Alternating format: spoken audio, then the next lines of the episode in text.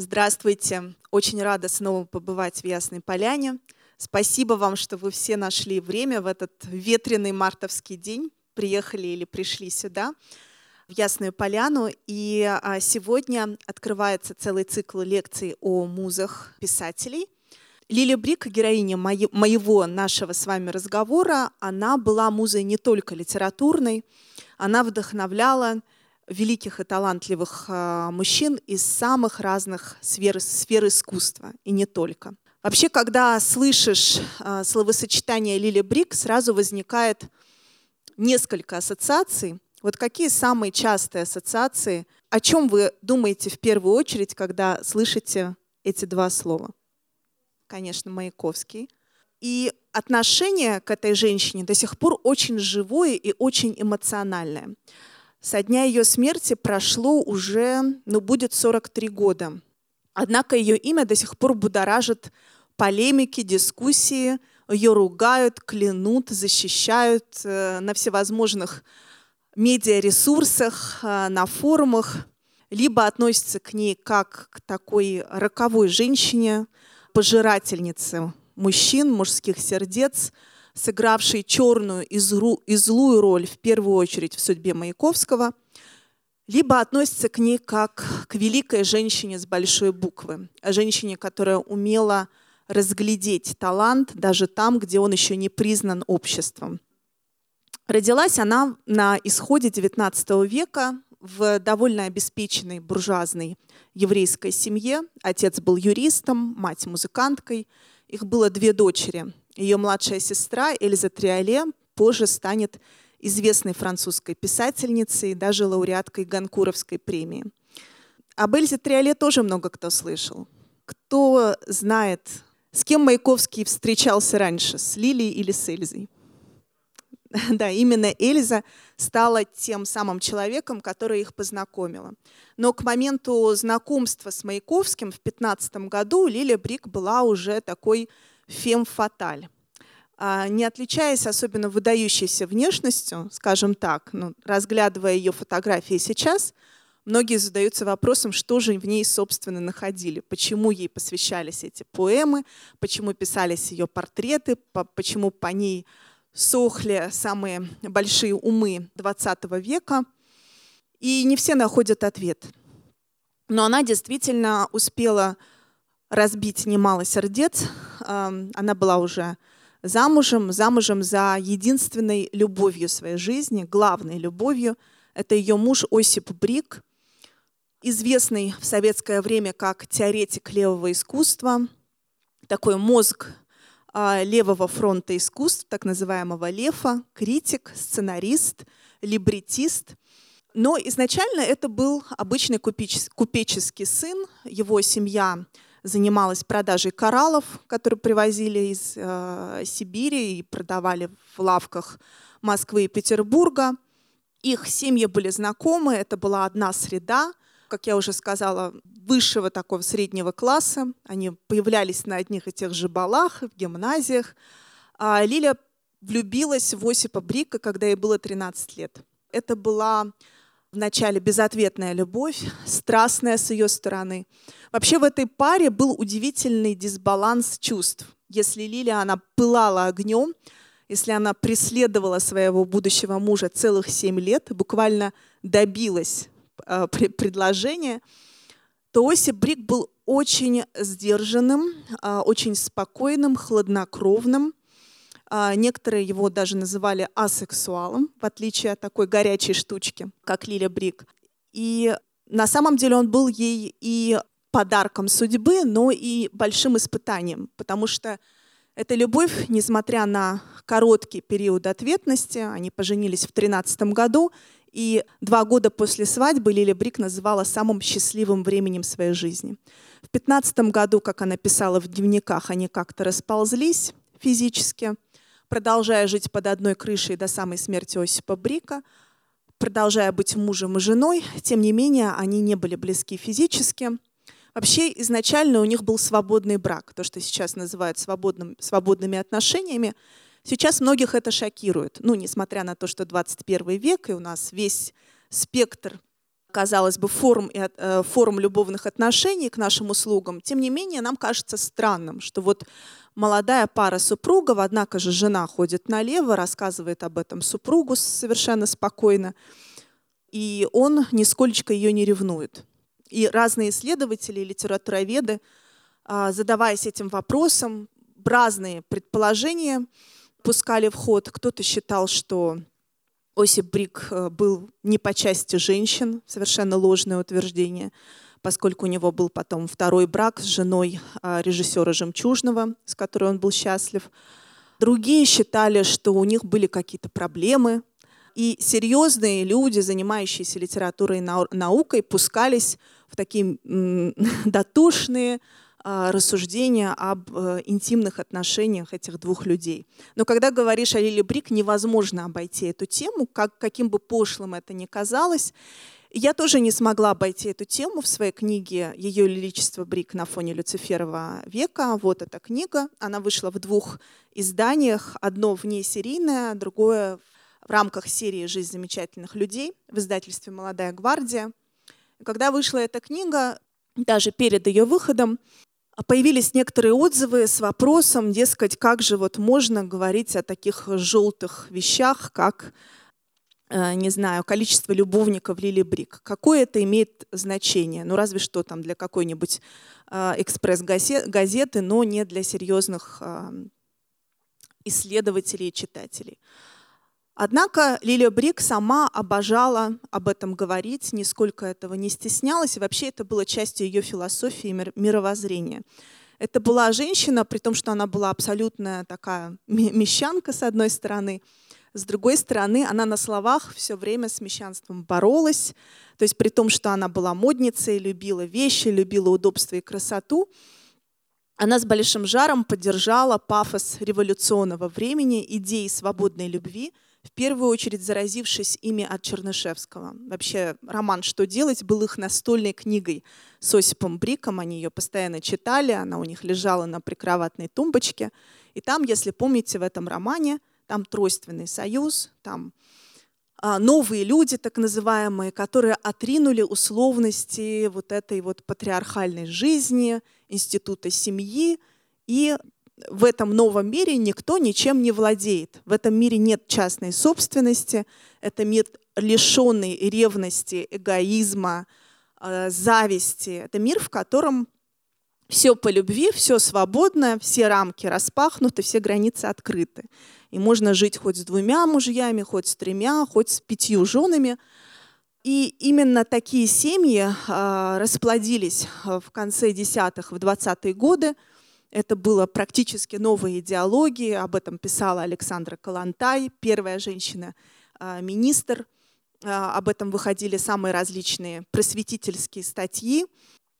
И а, в так называемых коммунах, в домах, в утопических таких домах-общинах, где жили студенты, коммунисты, комсомольцы, там тоже царила вот эта вот аргиастическая, что ли, жизнь.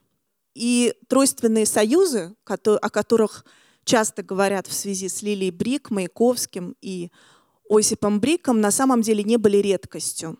Вот в их кругу таких людей было много.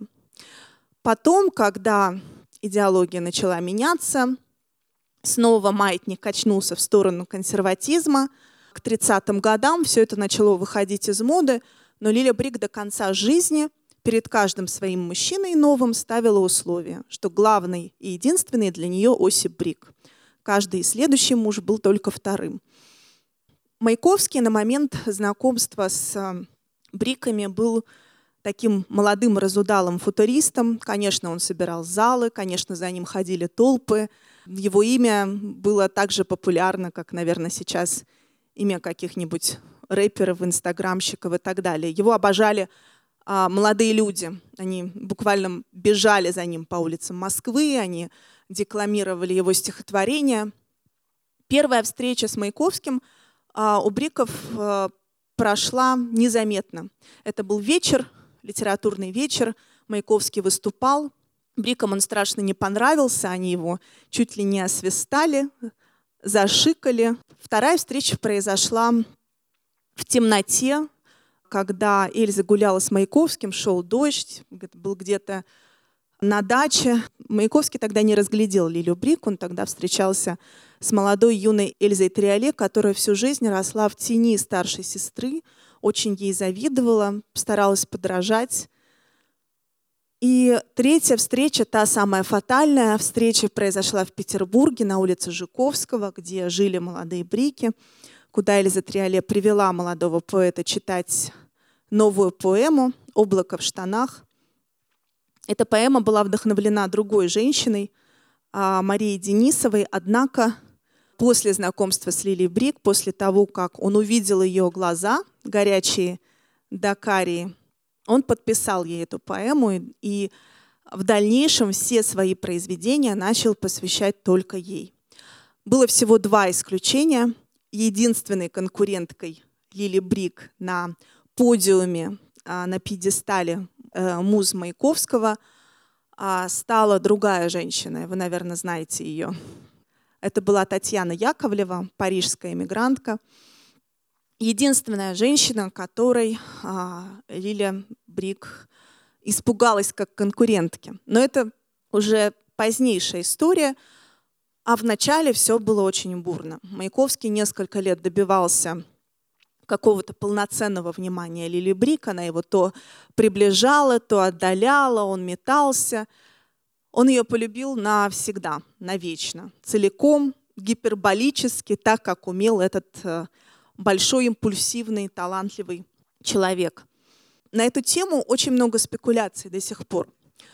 Кто-то считает, что Лили Брик э, пользовалась Маяковским. Есть такое радикальное мнение – а, что, дескать, она из него э, тянула гонорары, заставляла а, на нее чуть ли не работать на, на, на нее и на Осипа Брика, а, доила несчастного гения и превращала его в жизнь в пытку, в ад, не давая ему создать подлинную семью, свить свое собственное гнездышко, не отпуская его от себя.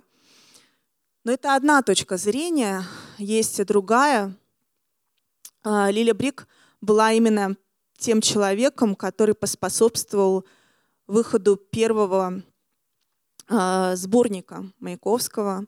Она любовно, самолично переплела этот сборник своими руками. Она а, пропагандировала э, таким, если пользоваться советским словарем, его творчество. Она действительно влюбилась в его стихи, влюбилась в него как в поэта, но не как в мужчину. И в этом была трагедия этого треугольника, потому что тут э, кажд... страсть каждого из участников этого треугольника была невзаимна. Они шли, закольцовывались, как такой уроборос, то есть змея, кусающая свой хвост. Годы, проведенные с Маяковским в таком полноценно любовном союзе, а их было не так уж много, 5-6 лет – вплоть до 25 года. Они были довольно плодотворными для поэта. Он очень много писал, и по свидетельствам некоторых э, современников даже как будто бы расцвел. То есть этот э, неприкаянный футурист в желтой жилетке обрел собственный угол. А дом, где жили брики, они довольно скоро перебрались в Москву.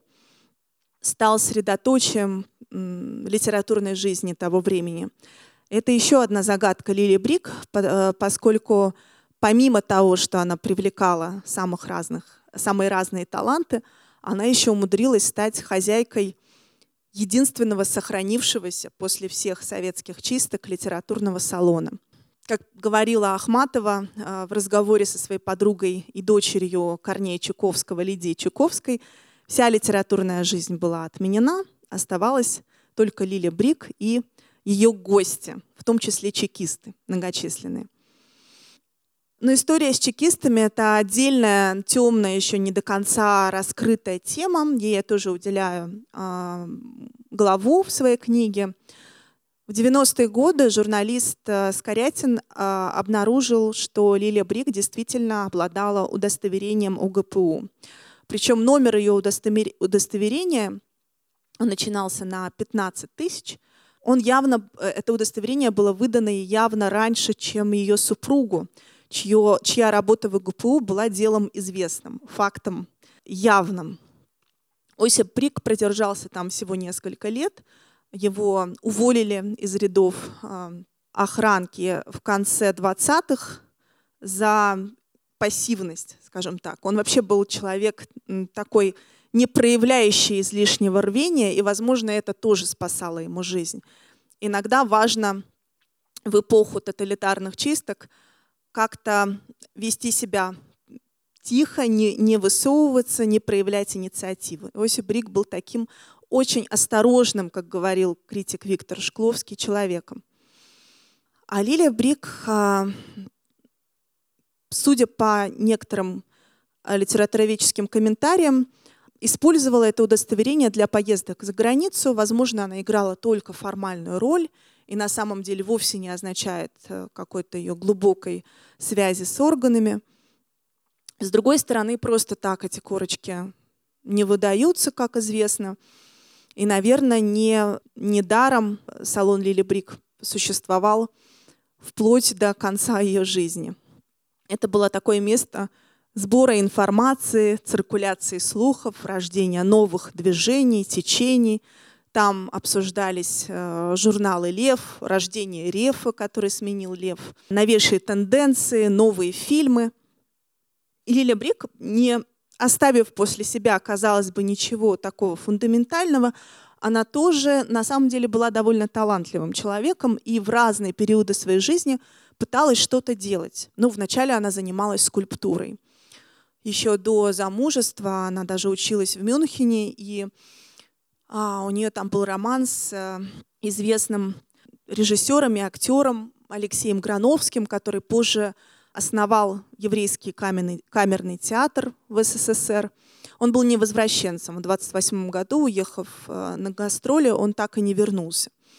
У Грановского очень много родственников, известных по всему земному шару. Некоторые из них остались в Советском Союзе. Но, в частности, недавно ушедший худрук театра Моссовета Павел Хомский – это племянник этого Грановского. Другой ее любовник мюнхенского периода – это Гарри Блюменфельд, тоже известный художник, участник группы «Бубновый валет», соратник и даже ученик другого а, известного авангардистского художника Ильи Машкова. Вся эта группа, в принципе, тоже была знакома с Маяковским, который, как известно, тоже художничал. И Лиля Брик была такой царицей этого кружка, художественного, артистического, богемного. Она ко всему этому относилась очень, относилась очень легко и игриво. У нее всегда кипел огромный самовар в гостиной. Собирались люди, она умела себя эффектно подать, следила за модой. Ей помогали одеваться художницы того времени, но в частности Любовь Попова, которая создала немало интересных авангардных принтов, которые потом фабричным способом наносились на ткань и а, становились, э, получали какие-то призы на всемирных выставках зарубежных. Почему Лили Брик позволялось выезжать за границу, крутить там романы, плясать Чарльстоны, причем не только до революции, но и позже. Известно, что в 18 году ее мама и сестра Эльза Триоле эмигрировали – они оказались в Лондоне, влачили довольно-таки тяжелое существование. Элиза Триоле была вынуждена подрабатывать, э, изобретая, изготавливая украшения какие-то из подручных средств. Она, кстати, была талантлива не только в письме. В частности, она изобрела сейчас очень модную прозрачную сумку. Кто-то видел, наверное, такую модель. Э, это изобретение не было запатентовано, но это идея как раз сестры Лили Брик. В 2021 году Лилю выпустили за границу. Возможно, тут помогло это самое удостоверение ОГПУ, потому что остались свидетельства, что в поезде до Риги она ехала вместе с известным агентом, чекистом по кличке Сноб. Он потом появляется в ее дневниках – Возможно, она выполняла какие-то мелкие поручения, сама не понимая, что она делает. Передавала какие-то пакеты кому-то, свертки, может быть, не очень вникая в происходящее. Но с, с годами вот таких вот странных личностей в кожанках появлялось в ее салоне все больше и больше. И самый, наверное, известный из этих людей — это Яков Агранов. Сейчас не все помнят его имени, но все помнят его начальника, Генриха Егоду.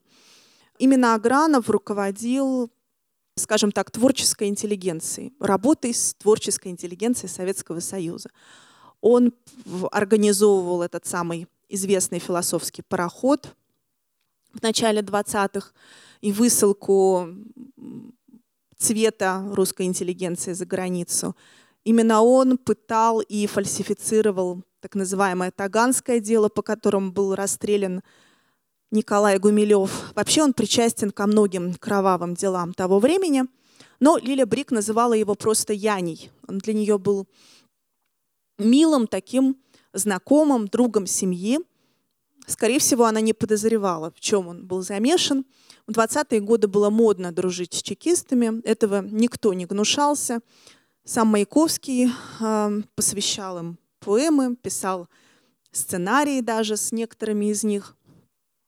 Мы все знаем, что и Есенин тоже водился с этой братьей, и это тоже стало частью, одной из причин его рокового ухода. И 20-е для Лили прошли в таком довольно веселом угаре, хотя начиналось все трагично, с холеры, с голода. Они голодали так, что у нее от авитаминоза начали болеть э, глаза, и Маяковский ей откуда-то доставал морковку, чахлую нес через весь город. В 25 году они расстаются, как мужчина и женщина – это было болезненно для Маяковского, но он, ему приходилось терпеть и принимать все условия. А Лили Брик, у них был долгий разговор про мещанство, про то, что Маяковский не может унять эту устаревшую ревность, от которой давно уже пора советским людям избавиться. Маяковский мог спокойно крутить романы с другими девушками, их у него было много, Лили никому не ревновала. До той поры, пока не появилась уже упомянутая мной Татьяна Яковлева, парижанка, которой Маяковский посвятил две поэмы. Надо сказать, что Лиля Брик сделала все от нее зависящее, чтобы эти поэмы тогда не всплыли. О них узнали только в 50-е годы. В 1956 году а, они вышли в русскоязычном нью-йоркском журнале, потом их а, напечатал Симонов в «Новом мире». Лилия Брик считала это предательством, она с Симоновым дружила – только посвящение стихов другой женщине могло всколыхнуть ее гнев, ярость. И когда рассуждает о гибели Маяковского, о том, что же его все-таки привело к этой точке пули в конце пути, некоторые спешат обвинить в этом Лилю Брик, не вдаваясь в детали, не пытаясь разобраться, что же к этому в точности привело.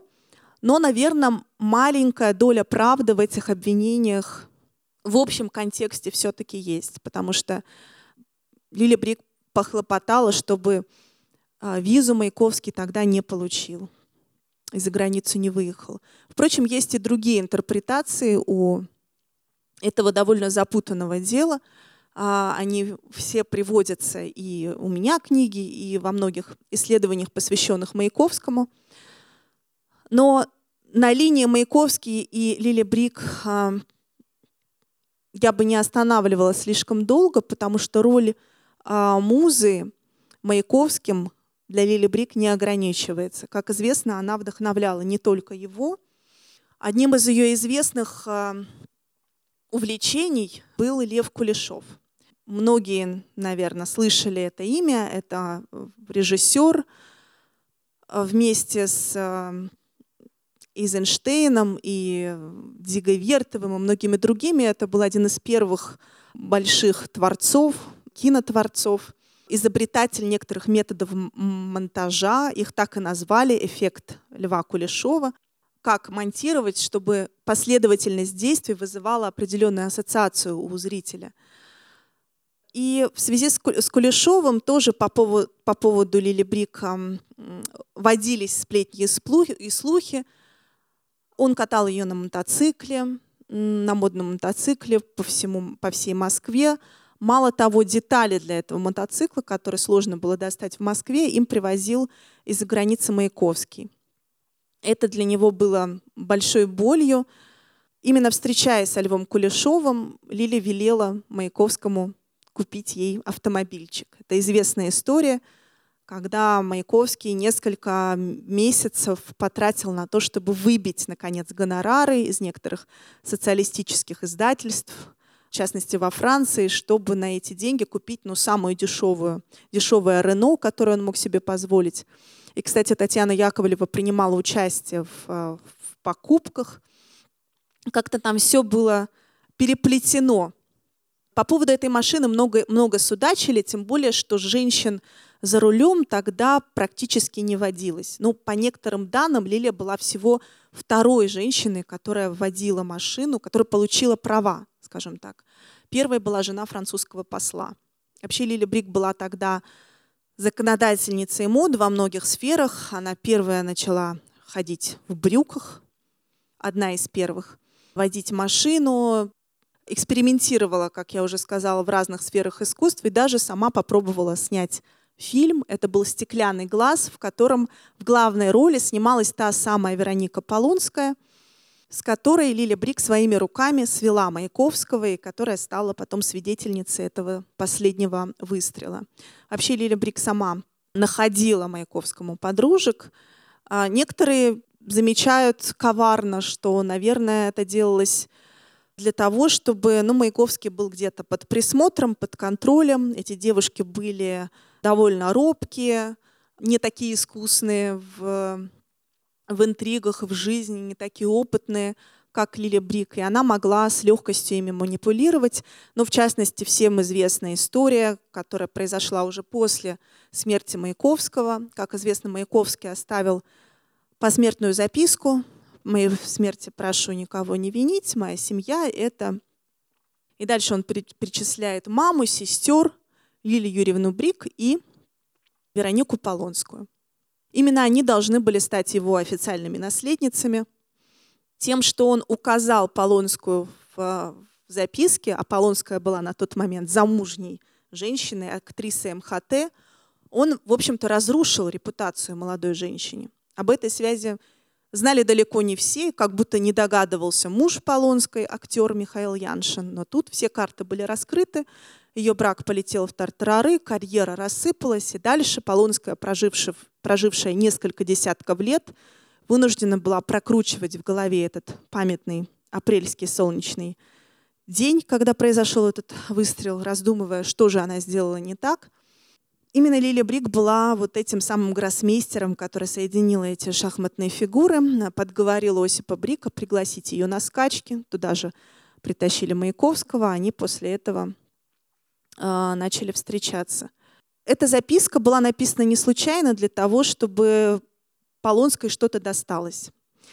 Ну, я имею в виду авторские права и как какая-то финансовая помощь. Но Лилия Брик перед э, самым прощанием с поэтом позвонила Полонской и велела ей не приходить на похороны, потому что это будет неприятно его матери и сестрам, намекая, что все считают именно Полонскую причиной смерти Маяковского – ее присутствие будет неприятно, будет порождать толки. Полонская на прощание не пришла, от наследства ее оттерли, и вместо авторских прав, а вызвав в Кремль, предложили путевку в санаторий, от которой она отказалась, и в итоге осталась на бабах. А авторские права разделили между собой мама и две сестры, которые получили 50%, и другие 50% получила Лиля Брик. Но это была муза не пассивная, это была муза очень деятельная, которая не переставала работать на своего поэта и после его смерти. И именно Лилия Брик была тем человеком, которая возвела Маяковского на каноническую роль лучшего и талантливейшего поэта той эпохи. Наверное, кто-то из вас слышал про письмо Сталину, которое она написала 1934 году. Это письмо было передано прямо в руки вождю посредством ее нового мужа Виталия Примакова. Виталий Примаков появился в жизни Лили Брик в конце 30-го года после смерти Маяковского. Она недолго оставалась одна. Примаков был блестящим военачальником, он был соратником Тухачевского.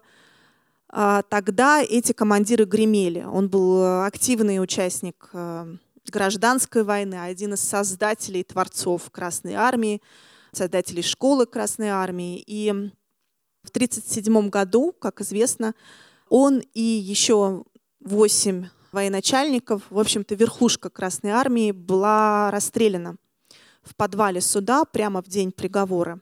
Это был Тухачевский и еще восемь комкоров, в том числе Примаков. Но это будет еще не скоро. В 30 году его карьера идет в гору, его перебрасывают с места на место, и Лиля, которая в 20-е годы вела жизнь такой совершенно промискуитетной, скажем так, дамы, которая там ходили анекдоты. Один из этих анекдотов, кстати, вы, вынесен на обложку этой книги, когда Тынянов, известный формалист, пришел к Брикам за гонораром, а Осип, Осипу Брику было нечем ему тогда платить за публикацию в Лефе. Лиля Брик встретила его одна фруктами, а, бокалом вина, провела с ним вечер. На утро он, одеваясь осторожно, поинтересовался о гонораре, а она снисходительно и гордо, даже, может быть, немножко презрительно переспросила, «Так вы еще и денег хотите?» Таким образом, от выплаты гонорара они были избавлены, Брики. Но вообще на эту тему тоже много ходит грязных слухов о том, что Осип Брик использовал свою жену, так как она была очень привлекательна, обаятельна, обладала какой-то сумасшедшей харизмой, влюбляла в себя с первого взгляда, не будучи красавицей, была очень уверена в себе. А он ее использовал для того, чтобы как-то решать свои дела, в том числе выживать в то непростое время, в тот Люциферов век. И она умела находить себе, ну, как сказали бы в 90-е, крышу. Примаков был такой крышей. Он был большим номенклатурным начальником. Став его женой, она сразу же забыла про свои шашни, походы в борделе, как они это делали с Осипом Бриком. Любили ходить в, э, в борделе просто для развлечения. Она стала верной женой военной, ездила с ним в Екатеринбург, тогда в Свердловск, в Ростов-на-Дону где он служил. Потом он был переброшен в Ленинград, стал командующим Ленинградского, э, Ленинградской области. А, его портрет начал появляться в, на страницах газеты «Правда», что было ну, высшей отметкой. За ними присылали служебные машины из Кремля, она, э, им выдали дачи большую квартиру. И с 1934 года, когда Маяковский вошел в каноны, во все школьные учебники. На Лилю Брик посыпались а, предложения, какие-то комиссии по созданию собраний сочинений Маяковского, бесконечные статьи, заказы, редактура. Она всем этим дирижировала, ру руководила, занималась, бесконечно звонил телефон, стучала пишущая машинка. Но все это продолжалось недолго. После блестящего и бурного нового 1936 года, а в 1935 Сталин снова разрешил украшать квартиры елкой. Елка была какое-то время запрещена, и вот она вернулась. Это был бурный карнавал. Лиля Брик оделась русалкой, нацепила аквамариновый парик. Тухачевский пришел в костюме бродячего скрипача, играл на, на скрипке. Он, кстати, был замечательным музыкантом, даже дружил с Шостаковичем. Там плясала ну, практически весь цвет армии тогдашней, литературы, искусства, плясал э, в доме у Лили Брик, как это происходило и в 20-е годы. Но в 1936 году вот эта туча надвигающегося большого террора не миновала и эту семью. К ним приехал Воронок, увез Примакова. Он был первым из этих девяти военачальников и нескольких сотен более низших военных лиц, которые были арестованы. Мало того, были арестованы их э, родственники, жены, они были не только арестованы, но и представлены к стенке. Матери, братья и сестры. Эта черная волна не тронула только Лилю Брик. Она уцелела. По этому то, поводу тоже ходит много разных версий. По одной из них ее защищала эта самая корочка. Но версия не очень э, правдоподобная, поскольку начали тогда забирать и самих э, чекистов. Ее дружок Яня Агранов его жена и многие его друзья тоже попали под этот жернов. По другой версии э, спасло имя Маяковского. Э, Лилия Брик в сознании советских масс была женой Маяковского. Этому дал начало сам Сталин. Говорят, на одном из расстрельных списков, где в числе фамилий на расстрел значилось имя Лили Брик, он написал своей рукой «Не будем трогать жену Маяковского». Ну, наверное, это было бы ударом, в принципе, по такому пропагандистскому иконостасу, если бы э, жену такого большого поэта обвинили в чем-то грязном, вроде шпионажа или еще каком-нибудь, какой-нибудь лабуде, как тогда было э, модно. Но Лиля Брик, тем не менее, очень боялась. И она сожгла, уничтожила все вещи Примакова, в том числе избавилась от золотого портсигара, подаренного Николаем II Матильде Кшесинской. Этот портсигар каким-то образом попал к Примакову, он подарил его Лиле Брик. Избавилась от всех фотографий. Сейчас очень сложно найти хоть какое-то маломальски качественное изображение Примакова. Имя этого человека как будто стерто из истории, хотя тогда он гремел. И чтобы не, не попасться, она даже уехала подальше, на юг, спряталась в санаториях Сочи, Ессентуки. Она перемещалась с места на место, как будто пытаясь как-то сохранить самообладание. Вместе с ней выехал ее любимый муж Осип Брик, который к тому моменту жил с другой женщиной. Ну, если говорить о бытовой стороне их жизни, Осип и Лиля всегда ночевали под одной крышей. Он никогда не уходил а, на ночь а, к Жене Жемчужной, своей, своей жене. У него было как бы две жены. Внутренняя жена, жемчужная, э, для внутренних нужд, и жена для заграничных поездок, это Лиля Брик. Ну и у Лили Брик тоже были мужья, для, видимо, для разных э, сфер жизни. То есть был Осип, был Примаков, до этого был Маяковский. С ними поехал еще их друг Василий Катанян, тифлисский лефовец, поклонник Маяковского. Катанян и его жена Галина, бывшая певицей, переехали в Москву в конце 20-х годов. Он тоже сразу, как и многие, влюбился в, э, в Лилию Брик, впрочем, как и его жена. В нее влюблялись и мужчины, и женщины поголовно. И это было решающее лето, роковое для Галины Катанян, потому что после этого Василий не вернулся в семью, он остался с Лили Брик, остался до самого конца. Они прожили 40 лет, и, как говорил его сын Василий Катанян-младший, это были самые спокойные э, Лилины отношения. Он был ей и секретарем, и нянькой уже в ее старости, и другом, и собеседником. Будучи младше нее лет на восемь, относился к ней с, со страшным трепетом.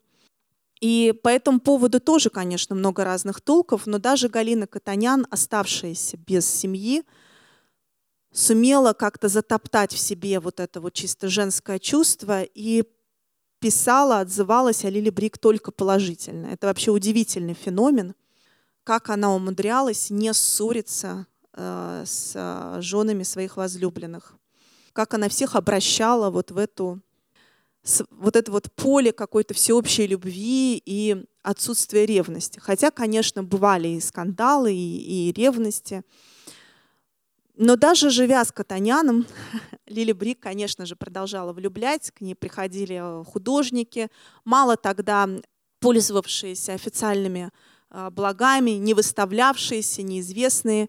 Но Лили Брик была не такой, не эгоистичной грандамой, она на самом деле умела быть музой, умела вынюхивать буквально таланты.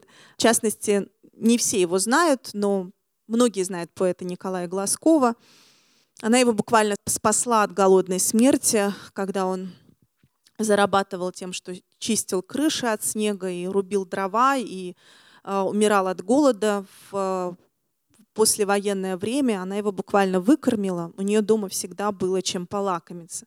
Вообще вот этому благосостоянию Лилии, тому, что на ее столе э, всегда можно было углядеть какие-то дефицитные яства, которые ну, обычный советский человек не мог себе позволить, Этому способствовала ее сестра. Эмигрировав за рубеж, будучи практически белой эмигранткой в 18 году, она неожиданно превратилась в такую пропагандистку Советского Союза за рубежом, выйдя замуж за известного коммунистического левого поэта Луи Арагона, который тогда гремел.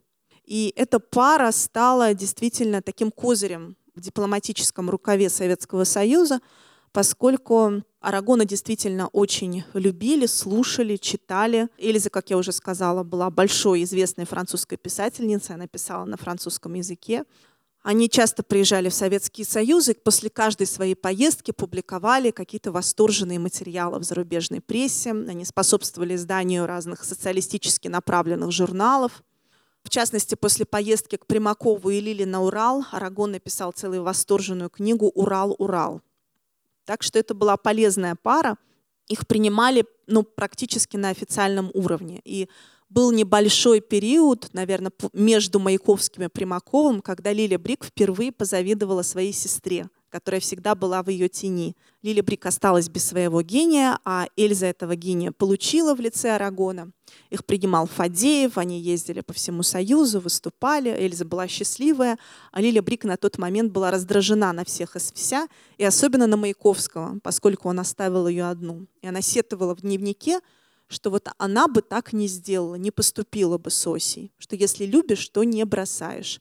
А тут и дров не достать, и машина не починена, и вообще много бытовых вопросов нерешенных. А Маяковского, который обычно эти вопросы решал, нет. Маяковский действительно занимался бытом, как ни странно, несмотря на то, что, ну, казалось бы, гений и поэт – а рядом не работающая Лили Брик, тем не менее, счетами, экономкой и прочим хозяйством занимался именно Маяковский. Это страшно возмущало некоторых современниц, ну, в основном женщин, которые Маяковского жалели. И потом в своих мемуарах делали из Лили такую чуть ли не ведьму и вампиршу. Но, как я уже сказала, она умела углядывать, находить и помогать молодым. Андрею Вознесенскому, в частности, если вы посмотрите на сохранившиеся фотографии, на которых Лили Брик смотрит на Вознесенского, это просто восторженный такой взгляд, который готов и, и, и поглотить, и растопить, и объять сверкающие глаза, совершенно не старые, при том, что это сохшаяся такая старуха уже. Вообще, Лилия Брик пожилая, она тоже очень многих удивляла. Это была эксцентричная особа, очень ярко одетая. Как-то раз она вдохновила, ее повстречал Ив Сен-Лоран, известный модельер. Он увидел ее в аэропорту. Она летела во Францию к сестре, и он был удивлен, что вот в этой толпе женщин в сером, в каких-то олеповатых, э, неуклюжих нарядах от э, фабрики «Большевичка» вдруг выделяется женщина в зеленой шубе, яркой изумрудной шубе. Он тут же с ней познакомился. После этого они общались до конца ее жизни. Он ее рисовал, он ее познакомил со всеми своими друзьями, он дарил ей наряды. И в некоторых из этих платьев она красуется на фотографиях, в частности, рядом с режиссером Сергеем Параджановым, в судьбе которого она тоже сыграла большую роль. Ну, музой Параджанова, конечно, Лилю Брик не назовешь, но то, что она его а, вызволила из тюрьмы раньше срока. Сидел Параджанов официально за растление малолетних. Очень грязная статья, которой, к сожалению, и сейчас иногда норовят воспользоваться, чтобы навредить репутации какого-то неугодного человека. Ну, например, как историк Юрий Дмитриев из Петрозаводска, если кто слышал. Лиля дошла до самого Брежнева через Луи Арагона. Она ездила во Францию как раз, чтобы уговорить Арагона приехать в Москву и повлиять. Ее вдохновляли и картины Параджанова, и его арт-объекты. Он ведь творил даже за решеткой. Из всего, что попадалось ему под руку. Будучи за решеткой, он даже изготовил куклу. Назвал ее Лиля Брик. Очень интересная куколка. Она, по-моему, в музее Параджанова в Ереване находится.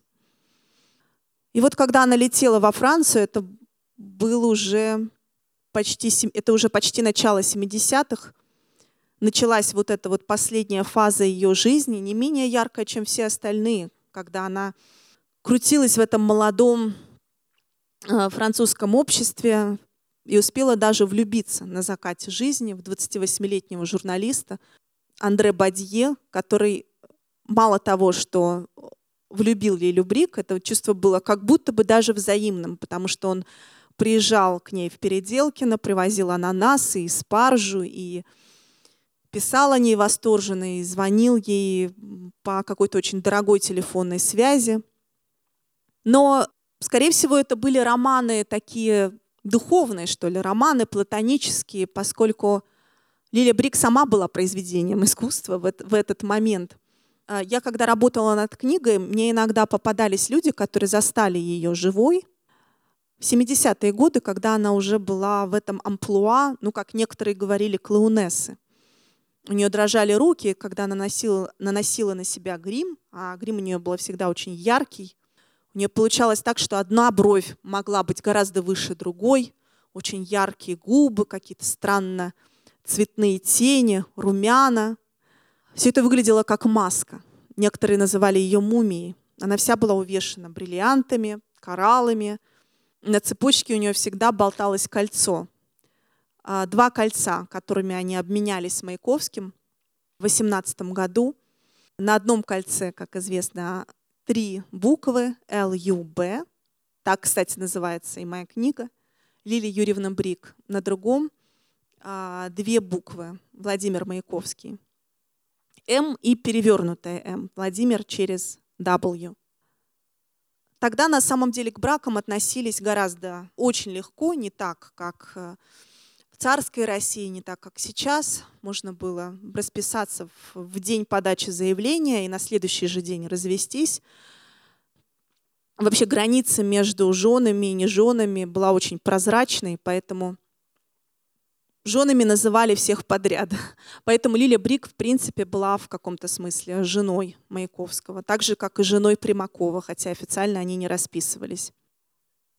Лилия Брик у нас э, вызывает разные чувства, но все, кто помнит ее, говорит о небывалом магнетизме и взгляда, и вот этой молодой хватки. Я это упоминаю и в книге тоже, как-то я говорила с писателем Венедиктом э, Виктором, простите, Ерофеевым, которому довелось познакомиться с обеими музами Маяковского, и с Яковлевой, и с э, Лилией Брик. И он вспоминает, как Лилия Брик его тогда, это происходило в театре на Таганке, схватила обеими руками, посмотрела на него, как он говорил, как удав на кролика. Он даже испугался в какой-то момент, но отвести взгля э, взгляда не мог. И вот эта власть над людьми, она очень видна в мемуарах, воспоминаниях, которые современники оставляли о Лили Брик, описывая с любовью ее маленькие руки, ее аккуратные, очень ладно одетые ноги, ее голос, а, то, как она умела говорить о поэзии, об искусстве, то, как она умела поддерживать разговор, привечать гостей. И на самом деле она обожала гостей, обожала, чтобы в доме кто-нибудь обязательно был – и когда под конец кто-то, например, не засиживался или поспеши, поспешил уйти, она страшно огорчалась. Ну, в частности, в, в, в одном из воспоминаний рассказано, как группа шестидесятников молодых побывала у а, музы Маяковского, потому что на нее действительно ходили смотреть как на такой экспонат живой, потому что ну, Маяковский — это история — а тут, оказывается, это самая Лили Брик, которой он посвящал стихи, поэмы, которые он писал, знаменитую Лилечку, оказывается, она жива. Многие ведь даже не, не знали об этом. И тут, узнав от знакомых, что э, такая дама действительно существует, живет на Кутузовском, режиссеры, поэты, разный богемный люд спешил к ней на огонек. Она всех а, обильно и э, вкусно угощала – но когда эта молодая компания, среди которой, э, в которой находился и Евтушенко в тот момент, поспешила уйти, она так огорчилась, что чуть ли не слезы показались у нее на глазах. Ей ужасно не нравилось э, чувствовать себя обделенной вниманием, ненужной. Наверное, тут кроются какие-то глубокие психологические проблемы, потому что, с одной стороны, она была очень залюбленным ребенком, ее обожали родители, ее всегда не в пример ее младшей сестре, выделяли ее, восхищались. Отсюда ее умение вертеть людьми, ее уверенность. В то же время единственный мужчина, главный мужчина ее жизни, ее, ну, как будто бы не любил, как женщину. Это был Осип Брик. И вот это ощущение безответности, оно ее и толкало. И вот этот омут того, что сейчас бы назвали разврат, и в эту яростную витальность. Возможно, это все было от э, тоски по взаимности, от тоски по настоящему семейному гнезду, которое у нее на самом деле не сложилось. То есть не то, что она бы его не хотела, оно просто не получилось. Вообще о Лиле Брика об этом времени можно говорить много. Мне бы хотелось услышать от вас какие-то вопросы. Если у кого-то они созрели, то буду рада услышать. Я тогда пока расскажу о конце, Лилия Юрьевна.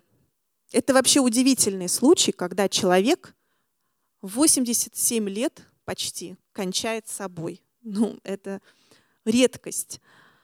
Это был 78 год, но, казалось бы, ничего не предвещало. Эм, работал, действовал этот ее негласный, неофициальный салон – продолжались, несмотря на возраст, поездки за границу, в частности, на выставку Маяковского, ту самую выставку к 20-летию его творчества, которая оказалась провальной в 30 году, которую он сам готовил перед самой своей смертью, и вот ее воссоздали в 75-м.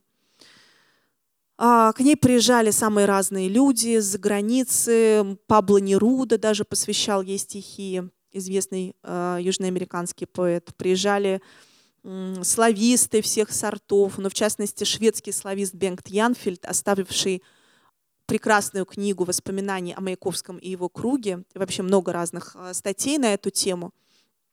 Он стал ее, одним из ее друзей в последние годы жизни. Я в процессе работы над книгой с Янфельдом а, переписывалась, уточняла у него некоторые детали.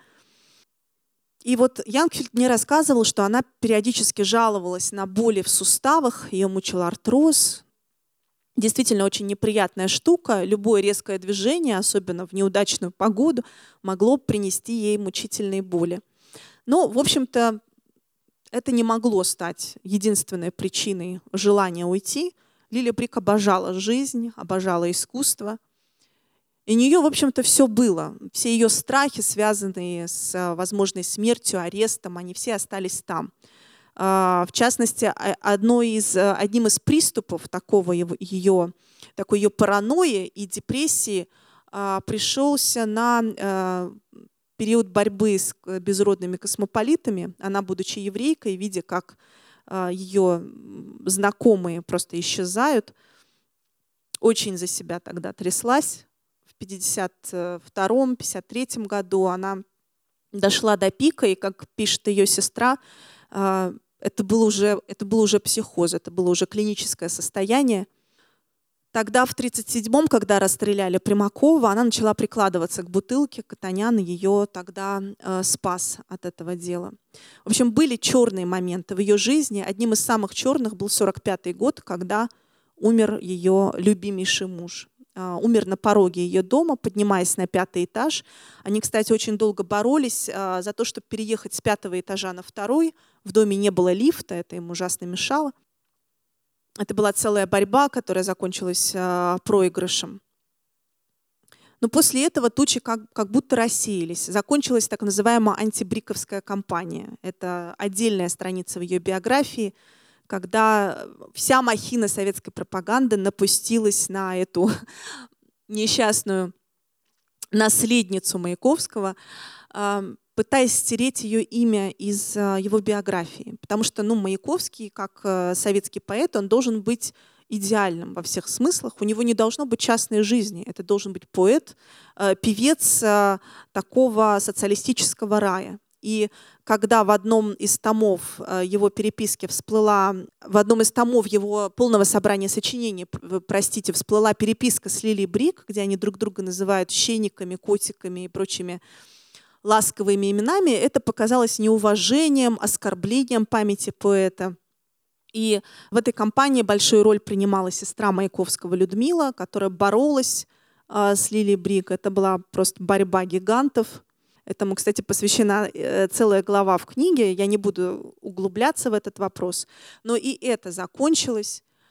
И 70-е, э, в общем-то, были для Лили достаточно спокойными.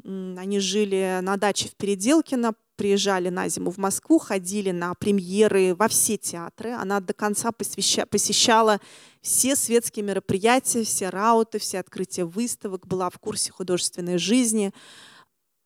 Премьеры э, фильмов и спектаклей задерживали, даже если она э, немножко опаздывала. И вот она появлялась в этом зале, вся в, э, увешанная какими-то каменями, торжественная, как императрица, с рыжей такой почти антрацитовой косой, которую она красила под конец жизни какой-то странной краской. А, ее вносили двое мужчин, это Катаняны, ее муж и ее пасынок, потому что ей уже было сложно передвигаться в связи с, арт с артрозом. Во двор, например, ее выкатывали на коляске. Я говорила с людьми, которые помнят э, ее детьми, какая она была интересная. А, вообще о пожилой Лиле довольно много осталось интересных, а, забавных воспоминаний. И вот лето 1978 года она неудачно падает с кровати, ломает шейку бедра. Врачи давали довольно-таки оптимистичные прогнозы, говорили, что она встанет на ноги, сможет ходить, но Лиля почему-то сильно приуныла, что ей было не свойственно она, это было единственные, наверное, единственные дни в ее жизни, когда она перестала вдруг краситься, там как-то завиваться, ухаживать за собой. Эта женщина за всю свою жизнь ни разу не вышла из спальни, не одетой в пух и прах, даже на завтрак. Ну, впрочем, завтрак у нее начинался где-то с 12 с часу. Она вела ночной образ жизни еще с молодости. И тут у нее даже не было желания взглянуть на себя в зеркало. А будучи женщиной в полном смысле этого слова, с ног, от, э, с ног до головы, но это о многом говорило, и ее знакомые били тревогу. Это на самом деле была не первая ее попытка покончить с собой. Их за ее жизнь было три. Первая случилась, когда она была еще подростком и испытывала первый приступ э, неразделенной влюбленности к Осипу Брику, она через своего знакомого достала цианистый калий.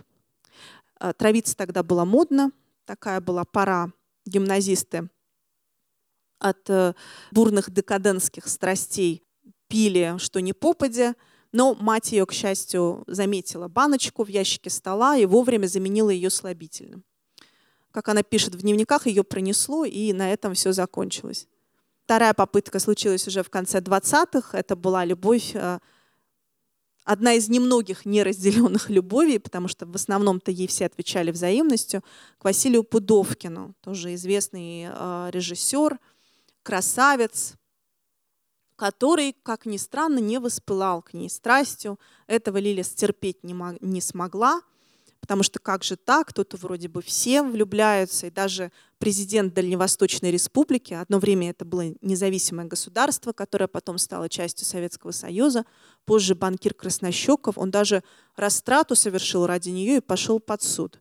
Ну, в общем, кто только не влюблялся, и тут Пудовкин. В общем, она вылетело название этого препарата, не, не буду говорить, но э, известный э, японский писатель Ринаске Котагава, он отравился этим самым лекарством. К счастью, тоже не закончилась трагедией, все обошлось. И вот 1978 год она припрятала в сумке, в кармашке э, сумки нимбутал, дождалась, пока на даче не было домработницы – и когда муж уехал по делам в Москву, выпила таблетку, это снотворное. Она постепенно начала засыпать, и пока засыпала, писала записку. Попросила прощения у мужа.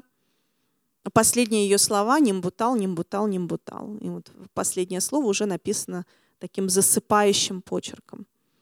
После ее смерти, конечно, тоже роились разные догадки, и в частности появились э, пасквили, вроде того, что Лиля Брик была влюблена в Параджанова, а он ее, ей не ответил взаимностью. И вот она его вызволяла из тюрьмы, потому что была в него влюблена, и за, к его освобождению якобы заказала у Сен-Лорана семь платьев на каждый день недели, а Параджанов приехал к ней на часок и сразу уехал, и не выдержав этого, она, дескать, покончила с собой.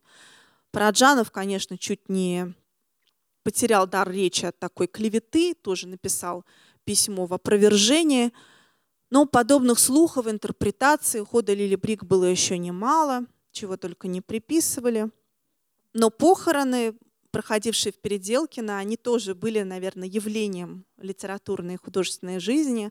Параджанов ее одел в домотканное украинское платье, очень красивое, повязали ей голову какими-то полотняными э, лентами, собрались э, и старые ее любовники, все еще бывшие тогда в живых, типа Льва Гринкруга. До революции это был сын банкира, такой богатый человек с моноклем, один из ее молодых людей. А в 80-е, когда он, его уже не стало, это был пожилой уже мужчина, он озвучивал фильмы на киностудии Горького. Такая вот странная трансформация. Человек, тоже умудрившийся выжить. Кроме него был, конечно, Виктор Шкловский, известный формалист, кинокритик – путешественник, авантюрист. Были и молодые люди, и старые.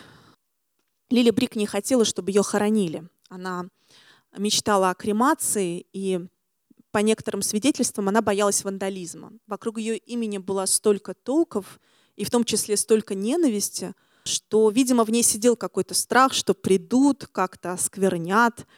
Ее сожгли, так же, как и Маяковского. Кстати, она наблюдала в окошечко, как сжигали поэта. Прах рас, рассеяли над одним из подмосковных полей. Это недалеко от Звенигорода. Через несколько лет на этом месте, э, на этом поле ее поклонники э, соорудили валун, большой такой валун, на котором выгравированы всего три буквы. Л, Ю и Б. Это ее инициалы. Так что могилы у Лили Брик не осталось. Какие-то вопросы, может быть, созрели? Кстати, по поводу образования. Будучи очень способной, она была отличницей в гимназии, одной из немногих девочек, которой удавалась математика, например. Они с сестрой ходили в бывшую Голицынскую гимназию на Покровке. Она с отличием ее окончила – Потом училась недолго на архитектора. На самом деле поступать э, в то время было непросто женщинам, тем более еще пятый пункт, который тогда тоже существовал в предреволюционное время.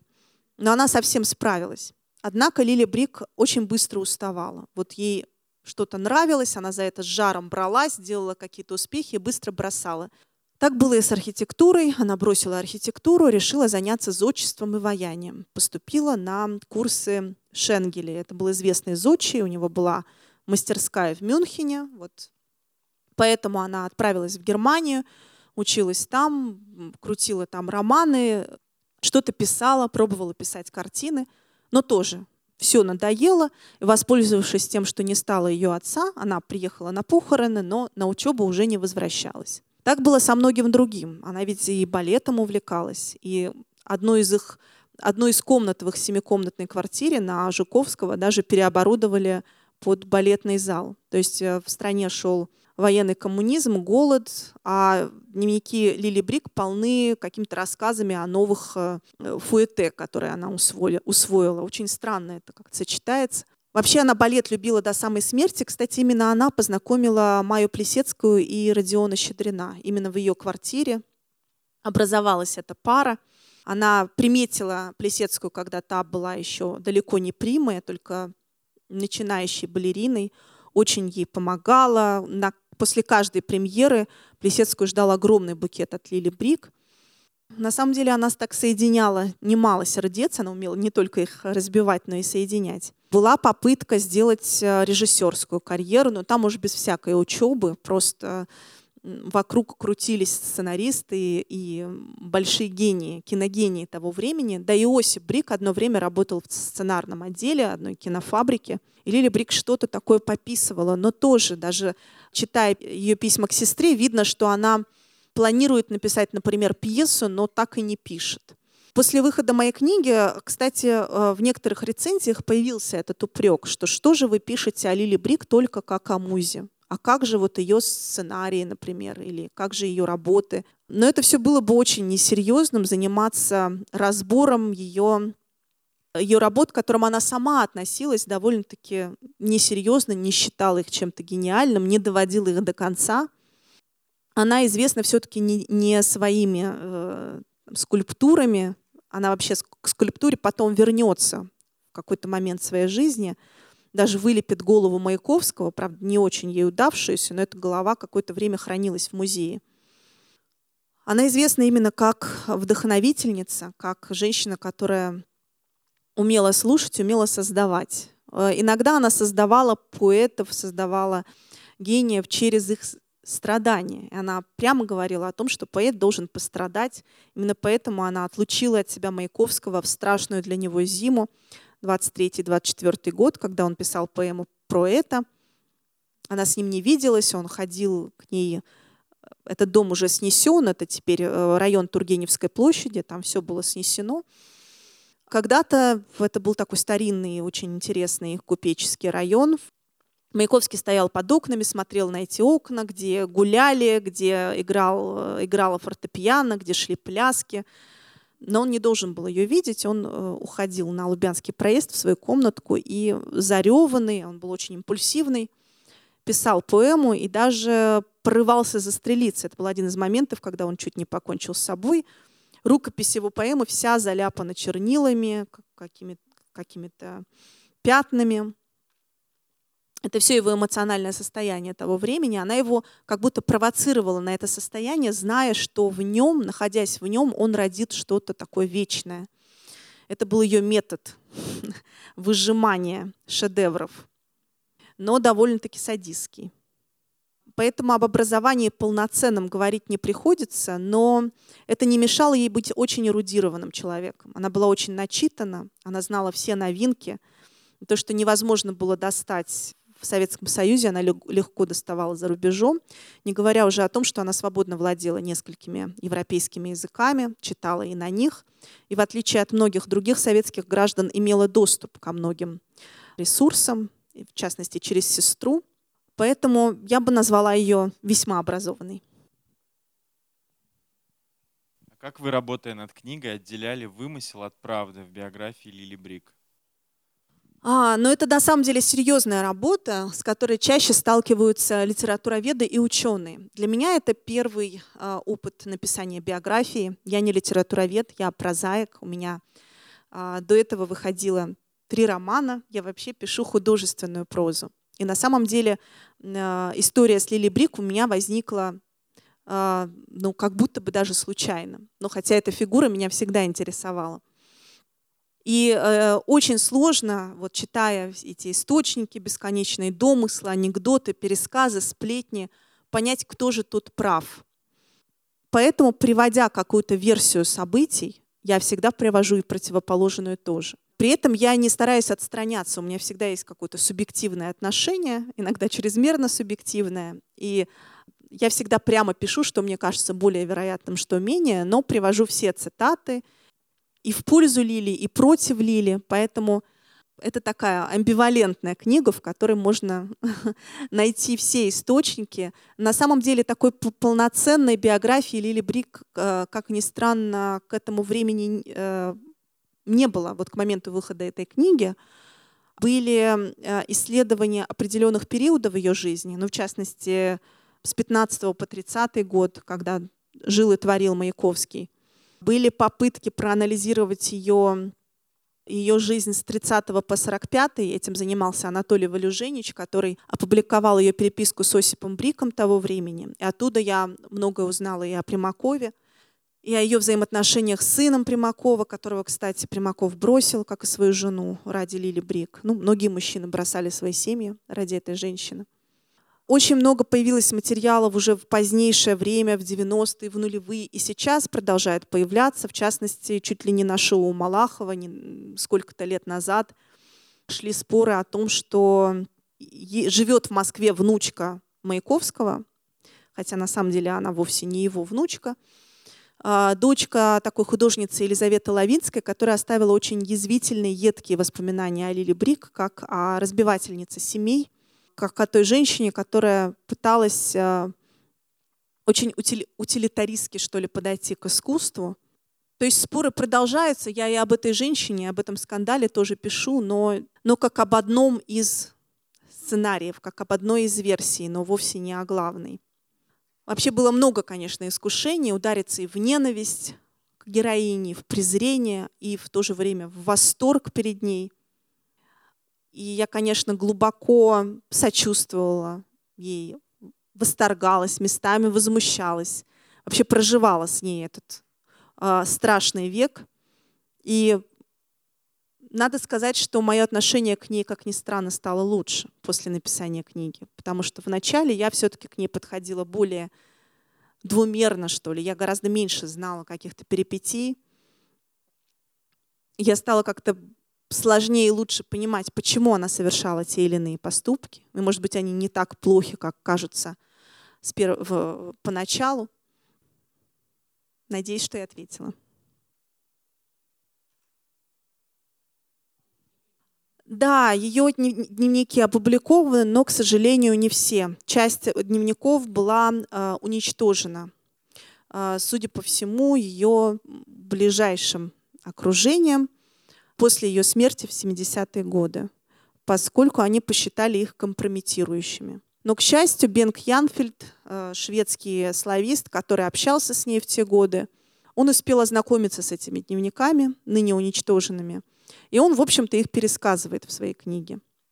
И там, кстати, можно было прочитать и про ее аборт, который она сделала в 17 лет от учителя музыки. Она не имела детей, по этому поводу тоже много разных э, толков. Некоторые считали, что не могла после аборта, но, судя по всему, она не имела их сознательно. Это была ее такая установка. Так же, как у ее сестры, они жили для себя. Они были такими эмансипе. Так что очень жаль, конечно, что этих а, дневников больше нет. Все, что хранится в литературных архивах, это, в общем-то, уже опубликованные доступные источники. А, хотелось бы, конечно, получить еще доступ к архивам Лубянки, где таится как раз ответ на вопрос, была ли она по-настоящему агентом УГПУ, но, к сожалению, пока это невозможно. Все возможные на данный момент источники я перебрала попыталась их учесть и свести воедино все существующее. Я вот сказала, что полноценных биографий Лили Брик а, до сих пор не было, но было несколько попыток написать такие билетризованные романы. Иногда не первого ряда, скажем так, про ее похождение, про похождение ее сестры, но они довольно недостоверные. Там очень много фактических ошибок. И Василий Катанян-младший, ее пасынок, который страшно ее любил, несмотря на то, что ее, его отец ушел от его матери, он, тем не менее, не просто простил, но защищал Лилю Брик э, с шашкой наголо. Он э, очень оберегал ее имя и э, нападал практически на всех авторов этих книг, считая, что вот они врут нещадно и очерняют ее имя. Но и вправду многое из написанного в этих книгах – не соответствуют документальным историческим источникам. И очень много округлили в различных разговоров, связанных ну, с половой темой. Кто, как, что там с Маяковским, почему они расстались как мужчина и женщина, в чем была причина.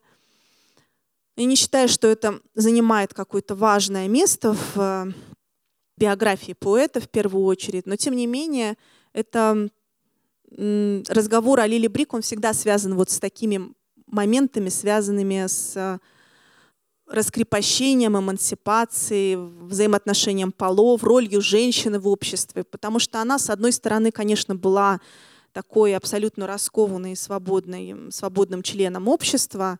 И, как я уже сказала, и машину водила, и фильмы снимала. Но, с другой стороны, она никогда, например, не работала в своей жизни в отличие от своей сестры, которая была страшным трудоголиком, с утра до вечера переводила, там в молодости сумки шила, в зрелости писала ежедневно, не разгибая спины. А Лили Брик не приходилось, например, стоять в советских очередях даже. А, Ее За нее всегда все делали мужчины. И она так умела себя поставить, что у нее всегда были рядом мужчины, которые подавали ей машину, там, покупали ей одежду и вообще делали все, что ей нужно. И дрова привозили, и ее невестка вспоминает, как они как-то гуляли по Кутузовскому проспекту, и Лиля Брик впервые увидела очередь за огурцами и как-то недоумевала, что, что люди стоят там.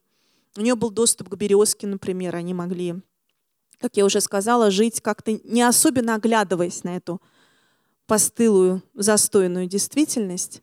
Они жили в мире искусства. Она окружала себя картинами, артефактами 20-х годов. У нее звучала музыка и стихи. Поэтому, наверное, ее можно было бы назвать счастливой женщиной, хотя та же Инна Генс, ее невестка, говорит, что как-то при Лили Брик заполняла какую-то анкету, то ли в «Крестьянке», то ли в какой-то газете советской – и там был вопрос, считаете ли вы себя счастливым человеком. И Генс тут же, даже не спрашивая э, Лилю Брик, поставила галочку. Ну, конечно, вы считаете себя счастливой. А на что Лилю Брик возразила, что вовсе нет. И это на самом деле рифмуется с тем, что говорила Галина Катанян, что Лиля Брик на самом деле была несчастна именно из-за того, что не была полноценна с э, любимым, обожаемым Осей Бриком. И когда умер Ося, умерла я, говорила она. Когда умер Маяковский, умер Маяковский, когда умер Ося, умерла я. Вот такая это была любовь. Фаина Раневская чуть не плакала от жалости к Маяковскому, что вот он ее так любил, а она все время говорит только об Осе.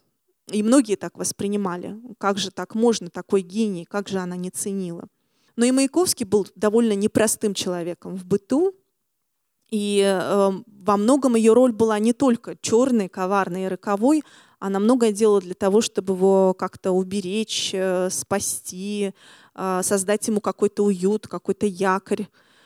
И вообще была там, вплоть до того, что исправляла ему орфографические ошибки в рукописях. Он, как известно, их делал в большом количестве выслушивала все его произведения. Первое, первое давала какие-то советы. Это очень важно для поэта, это не, недооцененная роль. Не только музы, но и советчицы, и слушательницы. Поэтому осуждать ее с лету, конечно, не стоит. Но и совершенно подпадать под обаяние я бы тоже не стала. Еще тоже вопрос, а не было мысли э, как-то увековечить ее память вот в Москве, это музей квартиры все-таки, это выдаю... За что? Думаете, не, не, не за что? Ну хорошо, вы считаете нет. Не было ли мысли, как потому что хозяйка салона... Ну, как вы знаете, если музей Маяковского у нас испытывает не лучшие времена, его на Лубянском проезде закрыли, потом переносили, то что уж говорить о Лиле Брик. Одно время у нее была целая война с сестрой Маяковского – Изначально музей Маяковского находился в Гендриковом переулке, где они жили втроем. И сестру это ужасно возмущало. Она даже написала Брежневу письмо, можно даже назвать это письмо доносом, о том, что вот советские люди приходят послушать о Маяковском, а им показывают комнаты, где жили какие-то брики и жили втроем, и вообще какая-то странная история. Давайте уж перенесем музей оттуда на Лубянский проезд, где Маяковского был рабочий кабинет. Так в итоге и сделали. Это был удар для Лили Брик, это была целая тяжба. А, если говорить о музее Лили Брик, то тут, я думаю, будет много противников. Но я думаю, если бы такой музей был, это должен был бы быть не академический, не традиционное какое-то пространство, а может быть какой-то полуподвальный клуб, может быть, там, с кальяном каким-нибудь, что-то такое, с бархатными занавесками и с показом каких-нибудь э, картин, может быть. Ну, что-то вроде клуба, что-то вроде салона. И на самом деле Лилю Брик, ее образ э, достаточно часто используют в разного рода э, кафешках, там, на площадках. В Петербурге, чуть ли не на Невском проспекте, есть большой ресторан Лиля Брик. А она еще и при жизни была э, моделью, как известно, ее изображение использовали в рекламе а, Лен э, Гиза, а, известные фотографии Родченко, который ее запечатлел. Если она была музой для многих, то и она была музой, в общем, и для, и для фотографов, и для художников. И продолжает ею быть и сейчас, потому что даже в современной рекламе зачастую используется этот известный э, образ с открытым ртом. Все его помнят, где она что-то кричит. Да, спасибо вам.